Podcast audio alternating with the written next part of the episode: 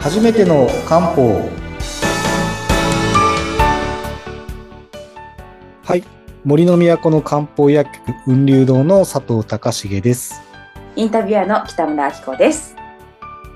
さあ、前回なんか、ジオウとかなんかね、鹿の肝とかいろいろそうですねたくさん出てきましたけども、あの冬の養生がその重要なのは体を温めてはい五臓の腎を補うお話をしたんですけどもう一つがやっぱ血流はいなんですね。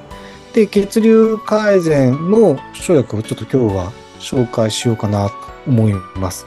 冬の養生の、はい、そうですね。次をはい、お願いします。血流改善に関してはちなみに言うと、まあ、年がら年中すごい重要なんですよ。うんうん、もう誰だって常に良くしたいものの一つはやっぱ血流なんですそうね。ですね。ただその真夏と真冬ってやっぱり血流が悪化しやすいので、ちょっとそういう理由では冬の養生の一つとして血流すごい重要になってきます。はい、で、ちなみにですね、ま、夏も冬もっていうお話をしたんですけど、夏は夏で血流悪くなりやすいんですそうなんですか。よ。なぜかっていうと、汗をかくのでうん、血液の粘性がどうしても水分減ってしまった時に粘性上がってしまいやすいとなるほど。いうことなんですね。なので、そういう意味では、はい、の血流、夏もちょっと悪くなりやすいんですけど、はい冬の場合は何かっていうと、どちらかというと冷やされて、うーん、これ何度も言って通り、何でも冷やされると動きって鈍くなってしまう、ゆっくりになってしまうのでうん、もう体液であれ、血液であれ、全部動きがゆっくりになってしまうことを考えると、こう、冬もすごい、あの、血流改善、すごい重要なんですうね。ん。で、血流に関係する漢方がものすごいたくさんあります。えー、すごいいろいろありますなんでしょう、うん、なんでしょう。ななぜかというと、病気の7割、8割は血流が絡むっていうふうに、あ、そうなんですかそう。いうわけの考え方があるので、ものすごい血流重要視するんですね。まあ、とそりゃそうか。そうまあそうですよね血液がね、体内巡ることで健康って保たれますもんね。うん飲み続けると寿命が伸びますよと言われている漢方とか生薬は血流が絡んでいるものが非常に多いです。ああ、まあまあ、なんとなく納得します。なんとなくですうね。ん。じゃあどういうものを使うかというと、はい。まあ、いろいろあって、中にはびっくりするようなものがあるんですが、なん でしょう。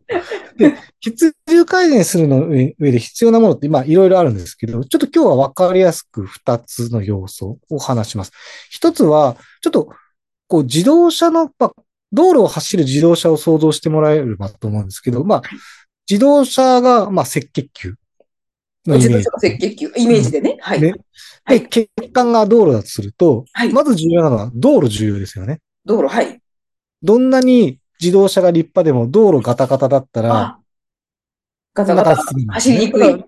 血管っていう道路の整備がすごい重要です。確かに道路を舗装しないと。そうですね。あとは赤血球自身、まあ、では自動車の性能ですよね。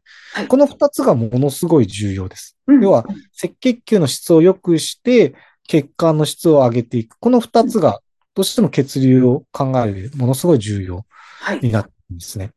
で、すごい重要なのは、本当ですね、あの、血管の細い部分、例えば毛細血管とか通るときって、あの、赤血球ってちょっと体を縮縮めるんですよ。ちょこっと。うん要は体を細長くして通る。はい、はい。ちょっと変形して、車が変形するような感じうんです。はいブニョーンって細くな る。はい。はい。で要は弾力性がすごい重要なんですよ。こう、縮こまあ赤血球の弾力性っていうのがある意味赤血球の質みたいな感じでイメージしてもらえれば、あ。質を上げて弾力性がある。弾力性のある赤血球。で、血管も、えー丈夫で柔軟で、柔らかい。これすごい重要なんですね。うん。じゃあ、どういうものが使うかというと、例えばこれ一つ、まず最初に有名な朝鮮人参。朝鮮人参。あ、ね朝、鮮人参。なんかわかります。イメージ飲が。み続けると寿命を伸ばしますよという朝鮮人参。実際、飲み続けると赤血球の柔軟性を上げてくれます。はい、へー。なので、末端の血流すごい良くなるんですよ。朝鮮人参を取り続けると。あじゃあ、じゃあいいですね。すごくいいですすごいね。いい、いいですよね。だうん。からなんで朝鮮人参飲み続けると、まあ、えっ、と、昔の人は気血の巡りを円滑にする。要は気と血まあ、ケツですよね。うんまあ巡りを良くして寿命を伸ばしますよって言ってるんですけど、実際現代科学的に言うと、赤血球の柔軟性。変、まあへ、ー専門用語で言って変形するから変形能って言うんですけど、これを上げてくれるというものがあります。へー次、血管をですね、はいこう柔軟性とか血管を強化すること、道路をしっかりしなきゃいけないんですけど、い例えば血管の中磨くとかですね、きれいにする。うんうんこれがですね、ちょっと聞いたらびっくりするものをよく使ってて、な、なんですか一番びっくりするのはですね、あ、じゃあもっと言うと、一番強力何かっていうとですね、有名なのがですね、血を吸うヒル。なんか、昼って、あの、ななんか、あの、ななめくじのでかいみたいな。あそうですね。基本私ももし基本本物が来たら逃げると思います。うわー、ちょっと待ってください。なんか、え昔理科の教科書で見たのを思い出して、ちょっと今そうで、すよね。背中が寒くなりました。でもご安心ください。あの、錠剤になってますから。そう、抽出液が錠剤になってるので、 しかもですね、あの、ヒルって書いてないんですよ。書生いてない薬名で言うと、え水鉄っていう名前がついてるんです。またそういうなんかかっこいい名前つけちゃって。水鉄って書いてあるから、一般の人はこれがヒルだとは思わない。あそうなんですよ、水鉄っそて書てあるんないと思うんの。です知けどらないと。要はヒルです。あれが血管の中を磨く力、すごい強力なんですそうなんだ、意外。よ。だから長くは使わないんですけど、血流悪くて痛みがあるとかっていう時に、短期間的にすごい強力なんで、どっちかというと短い期間でボンと血流良くする、血管の中磨くのに使うのに、ヒル、使います。あこれびっくりですよね。ーですか。でもなんか言わないで出すとちょっと罪悪感があるんで、一応私は説明してから出したんですですね。けど、一応こういうものですよと。知らない間に昼飲んでたって、なんかちょっとショックですね。そうですね。後から聞くよりは先に言った方がい先いかな。にちょっとね、覚悟して。そうですようね。まあでん。も、まあ、錠剤なんて飲んだら全然わかるんないですよ。そっか。だって別にヒルだけじゃなくて何種類も生薬混ざってるので、うあのん。その中の一個がヒルですから、それは気づかないんですよ。昼味のは、全然、全然わかんないです。昼の要素が含まれてるっていう感じヒですね。ルの昼抽出液があ入っれてるだ想像しちゃいけけ。ない。あの、理科の教科書の写大真丈を。夫でももう一個がびっくりするかもしれないですけど、ままだびっくりする出んですかしてるのがですね、えこれミミズなんですよ。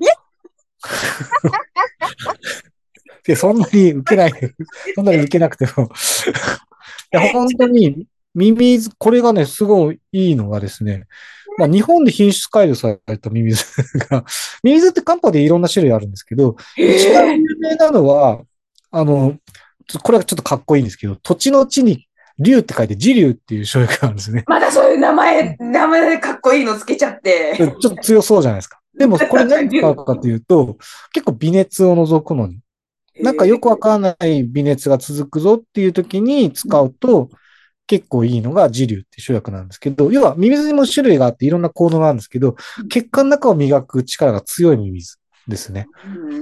うんこれを、うんと我々はよく使います。でもご安心ください。カプセルになってますか